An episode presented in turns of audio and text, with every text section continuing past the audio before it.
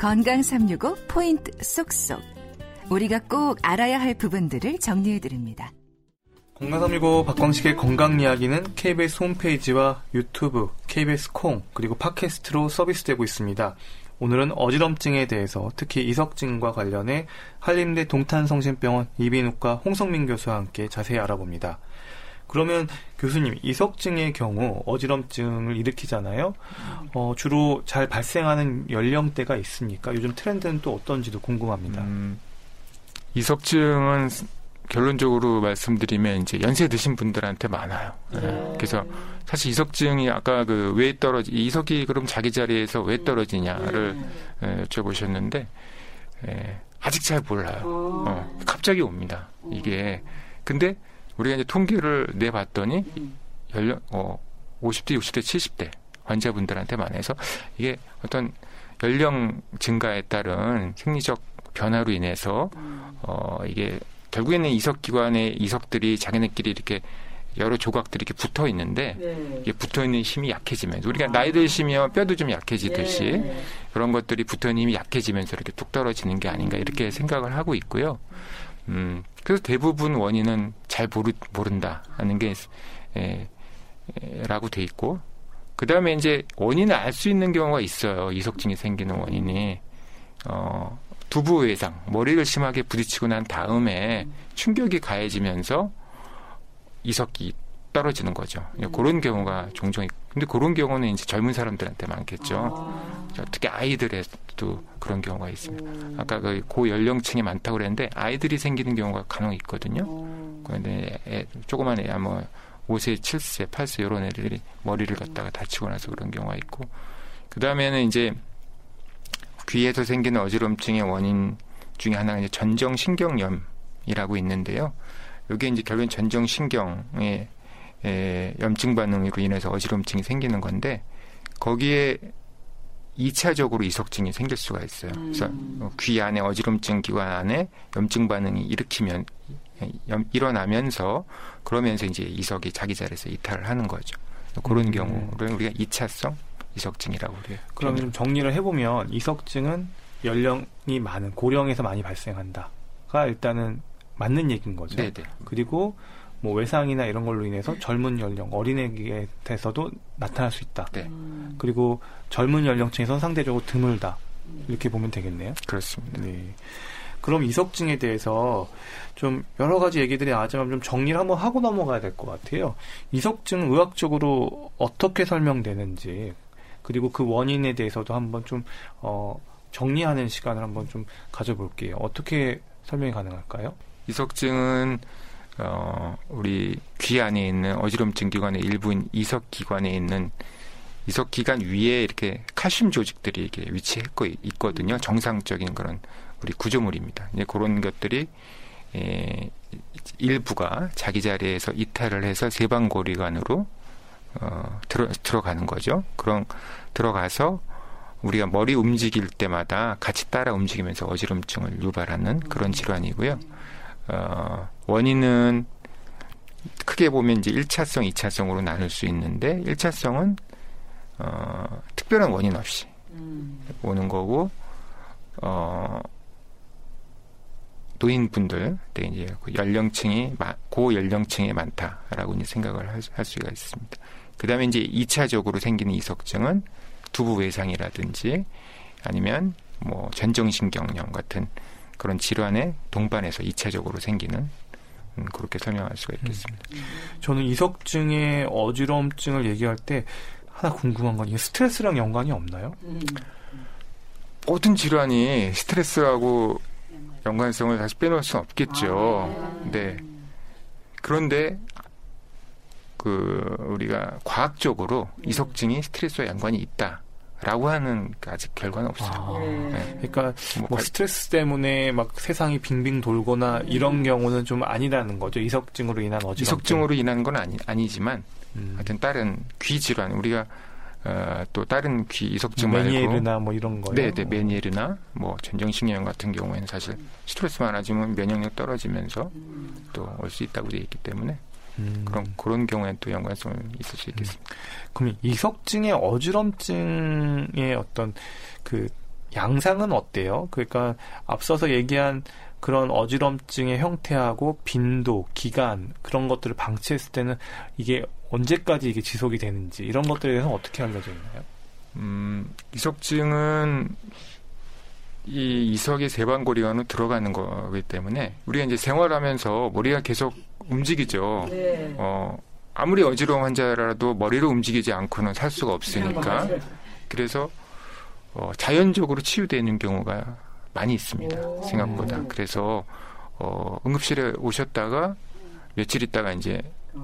예, 응급실이라는 곳은 뭐 이석증을 진단하고 치료하는 것보다는 어떤 급성 질환, 뭐 지금 빨리 처리하면 안 되는 그런 뇌질환 같은 게 있는지를 평가하는 기관이기 때문에 일단 증상 치료를 하고 이비인후과로 이제 예약을 해주면 다다음 날 오시면 또 이석증이 좋아지시는 분들이 많이 있어요. 그래서 자연적인 그런 치유되는 과정이 있으신 분들이 어, 종종 있으시고요. 하지만은 치료가 제대로 안 됐을 경우에는 또 한 달, 두 달, 삼 개월 이렇게 오래 가시는 분도 있어요. 6개월 음. 이상 가시는 분도 있고요.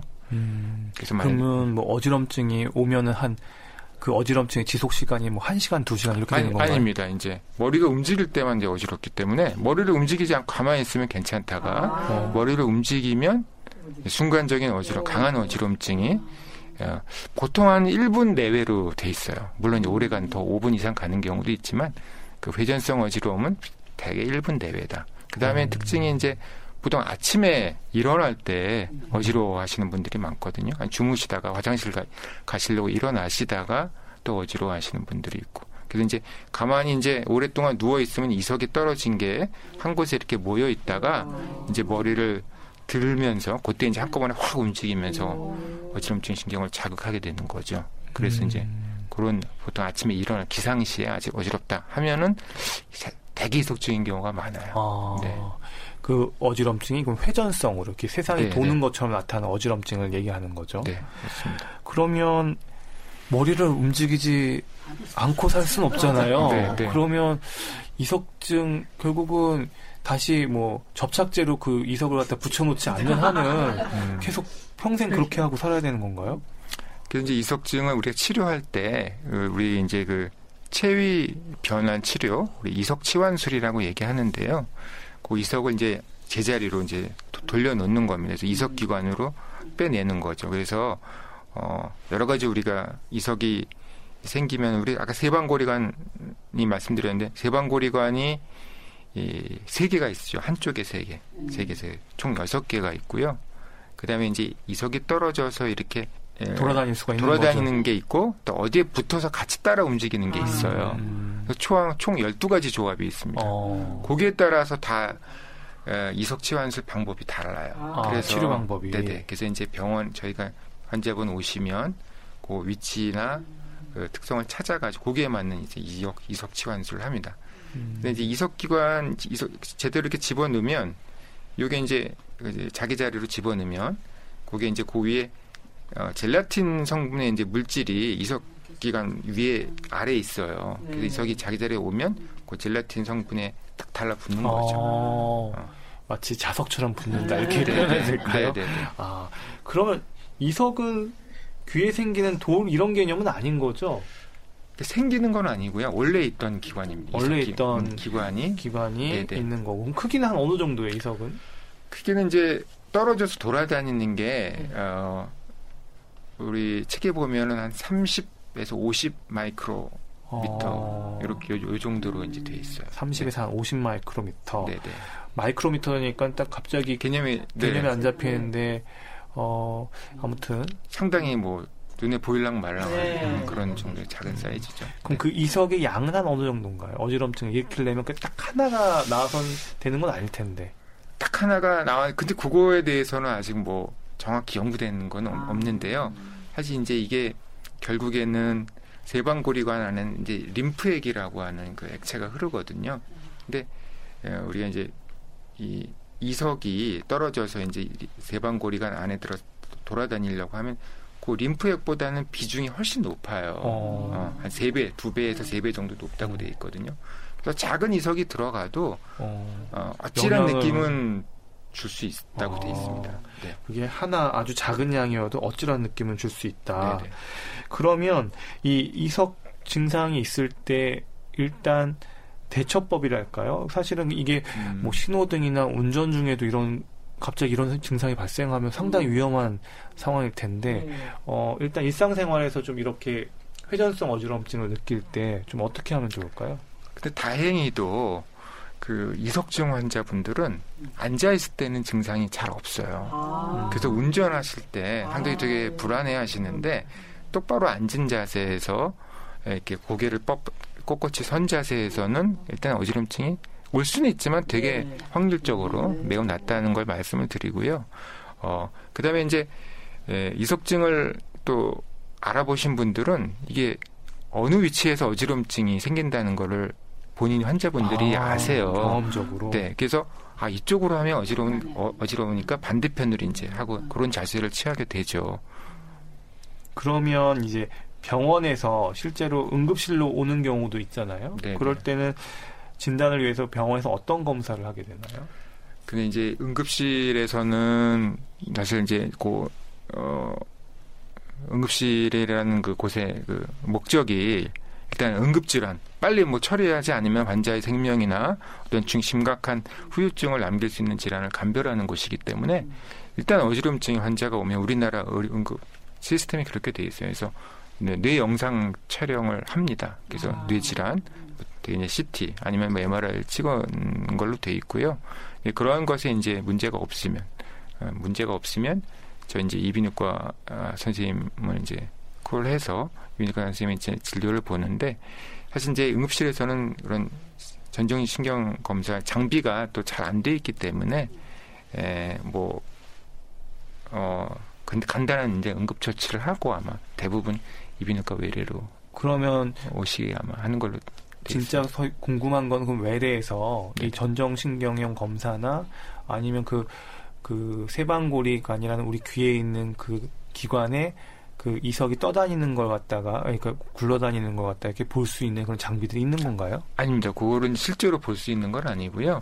우리가 이제 어지럼증 그 신경이 결국에는 이제 이 눈을 움직이는 그런 안구 움직임 신경하고 연결이 돼 있어요. 그래서 우리가 어지럼증 신경 뭐 어, 신경 검사, 이석증 검사도 마찬가지지만 검사를 할 때 우리가 이제 안경 을 쓰고 어, 우리 눈을 관찰하면서 이제 검사를 합니다. 그래서 어지럼증 신경이 과도하게 자극이 될 경우에는 어, 자기 의지와 상관없이 어, 심한 안구 운동이 발견이 되고요.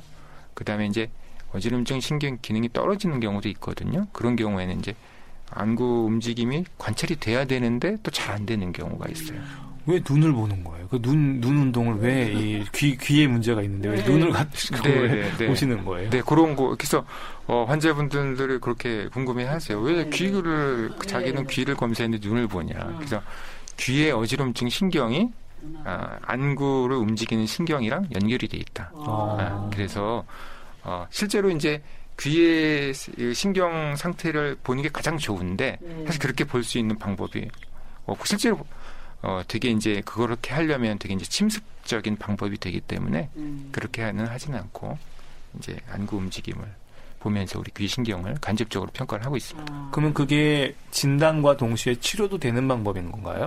어 그런 방법은 이제 진단이고요. 그게 이제 위- 아까 이, 이제 위치를 찾아가지고 거기에 맞춰서 이제 우리가 어, 체위 변환 치료 이석 치환술을 시행을 하고 있습니다. 네. 그러면 진단될 때 위석의 위치를 찾는다. 그럼 이석은 음. 이석증은 양쪽으로 오는 거예요? 아니면 한쪽 귀로 오는 거예요? 대개 한쪽으로 오죠. 한쪽으로 아. 오고. 어, 어. 양쪽으로 오는 경우는 있, 있, 네. 있긴 있는데 되게 이제 드문 것으로 돼 있고요. 그러면 한쪽입니다. 딱그 검사를 해보면 앉은 검사를 해보면 이게 왼쪽에 세방고리관의 어느 쪽으로 이게 흘러 들어갔구나가 이게 파악이 된다 이 네네. 얘기신 거죠. 네네 판단됩니다. 그러면 그 파악이 되면 체이술이 그 위치에 따라서 다 달라진다는 네. 건가요? 음, 네네. 그럼 이게 아직 좀 감이 안 와가지고 그러는데 그러면 실제로 좀 어떻게 최 어디에 어떻게 뭐가 있을 때 어떻게 돌려준다 이걸 조금 어 보여주면 우리가 텔레비전이면 좋은데 네, 라디오라서 네, 네. 네. 이거 그러면 실제로 좀 말로 좀 얘기해 말로, 하기, 주시면 말로 하기가 되게 이제 복잡한데요. 네. 예를 들면은 음. 어디 쪽에 고여 있을 때 주로 음. 뭐 체위술이라는 게 음. 고개를 돌려주는 건가요? 아니면 몸을 갖다가 어디로 뭐, 뭐 몸을 갖다가 서가지고 앉았다 섰다를 하는 건가요? 좀 그런 개념이 없어서. 네. 되게 이제 체위변환술은 그 병원 내에 있는 그 베드 위에서 시행을 하고요. 앉은 상태에서 시작해서 뭐 누웠다 일어났다 뭐 몸과 머리를 한꺼번에 같이 회전시키는 방향으로 하고 있어요. 그- 그래서 결국에는 중력을 이용하는 거거든요. 그래서 이 이석 자체가 어, 비중이 높기 때문에 에, 중력 방향을 이용해서 우리 세방고리관 전정기관의 구조가 이제 복잡하기 때문에 머리를 오른쪽 왼쪽으로 이렇게 돌리면서 어, 중력 방향으로 이제, 에, 중력 방향으로 떨어지게 해서 제자리로 원위치 하게끔 그런 치료를 시행하고 음, 있습니다. 그러니까 마치 이렇게 그 미로 속에서 이렇게 네, 네. 이리저리 이렇게 장난감 미로 장난감을 돌리면서 그 구슬이 이렇게 밑으로 흘러내리도록 하는 맞습니다. 그런 네, 원리인 것 네, 같은데요. 네, 좋은 편인, 좋은 어, 같아요. 그러면 성공률 한 어느 정도 돼요? 성공률은 한 번 치료했을 때 60에서 70%. 어, 꽤 높네요. 네. 어. 그래서 이제 치료를 하고 나면 환자분들이 가, 가뿐해져서 어 괜찮은 것 같아요 하고 가시는 분들이 많고요. 음. 보통 이제 뭐 다음 날이나 2, 3일 때 오셔서 혹시 남아 있으면 두 번 치료를 하시면 되게 한 8, 90%는 다 좋아지시는 걸로 돼 있습니다. 와, 그럼 환자분들의 만족도가 상당히 높을 텐데요. 그러면 그걸로 끝인가요? 그 이후에 어, 일상생활에서 약을 먹을 필요는 없는지 아니면 어떻게 관리해야 되는지도 궁금한데요. 약은 일반적으로는 이석증에는 이제 그 도움은 되진 않는다고 돼 있는데 환자분들에 따라서 어 되게 불안해하시고 또 다시 오면 어떨까 하는 공포감 때문에 약을 원하시는 분들이 있어요. 그래서 이제 그런 분들한테는 저희가 약을 처방을 해드리고요. 어 그 다음에 이제 에, 이석 치환 이석 이석 치환술이 제대로 돼 있는 경우에는 이제 그 이석이 에, 제자리에 딱 달라붙어 있어서 다시 튀어나오는 경우가 없지만 그래도 간혹 있어요. 그래서 이석 치환술 후에 뭐 과격한 운동이라든지 뭐 머리를 심하게 예, 회전한 그런 음, 거는 좀 저희가 한 당분간 주의하라고 말씀을 드리고 있습니다. 달리기나 조깅은 어때요?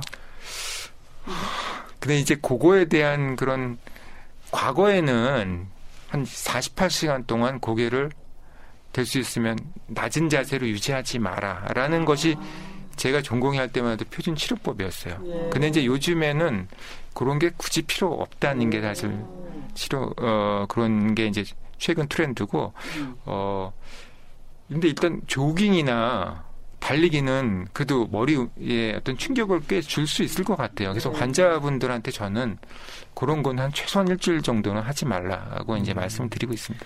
이석증의 재발률 한 어느 정도인가요? 재발률이 생각보다 쭉꽤 있습니다. 이석증이라는 게, 음, 3분의 1 정도 말씀드리고, 어, 5년 내에 한 50%까 지, 10명 중에 5명은 재발한다고 한 연- 연구 발표도 있어요. 근데 한 3분의 1 정도는 재발을 하는 걸로 일단 음. 돼 있습니다. 평소 도움이 되는 생활 습관이 있을까요? 어, 이석증이라는 게, 에, 사실 그게 제일 문제인데요. 재발이 있는데, 그 재발을 막는 방법은 아직 없어요. 음. 네. 그래서 그런 것들에 대한 연구가 좀 진행이 되고 있, 있는데, 아직까지 이것이 큰 도움이 된다라고 이제 밝혀진 건 없습니다. 그래서 그런 것이 참 제일 아쉬운 그런 문제점으로 되어 있습니다. 네, 박광식의 건강 이야기 오늘은 어지럼증에 대한 말씀 듣고 있습니다.